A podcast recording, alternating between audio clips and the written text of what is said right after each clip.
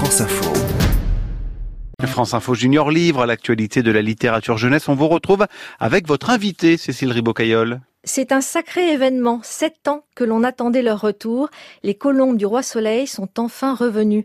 Bonjour Anne-Marie Despladuc. Bonjour Cécile.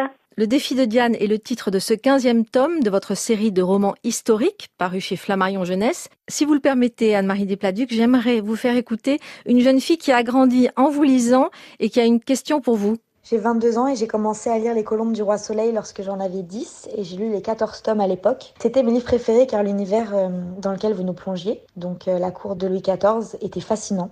Et je voulais savoir si quelque part, à travers l'histoire de chacune de ces filles, vous ne vouliez pas dépeindre en fait la place de la femme euh, à cette époque, donc celle qui se souhaite libre malgré toutes les conventions, et si en fait ce n'est pas une sorte de miroir de la société actuelle et que ces filles euh, sont en fait euh, intemporelles, est-ce que c'était l'un de vos souhaits? Alors d'abord, je suis, je suis tout émue parce que écouter, entendre de, de grandes lectrices, c'est toujours un grand plaisir. Effectivement, quand j'ai commencé les Colombes du Roi Soleil, sincèrement, je ne pensais pas que les lectrices allaient accrocher avec autant de, ferveur et ça m'a beaucoup surpris. Et du coup, ben voilà, à force d'écrire et de lire, je me suis dit qu'effectivement, les colombes, cette époque, c'était un peu le, le reflet de, tout ce que rêvent les, les jeunes filles d'aujourd'hui. S'émanciper, euh, vivre des aventures. Euh, c'est ce que j'essaie de dire aussi à mes lectrices. Rien n'est jamais tracé d'avance. Voilà, il faut essayer de se prendre en main et puis de bousculer le destin pour euh, vivre ce qu'on a envie de vivre. Cette série des colombes, c'est bien sûr aussi un, bon moyen d'appréhender l'époque moderne avec des petites touches d'histoire que vous savez si bien distiller.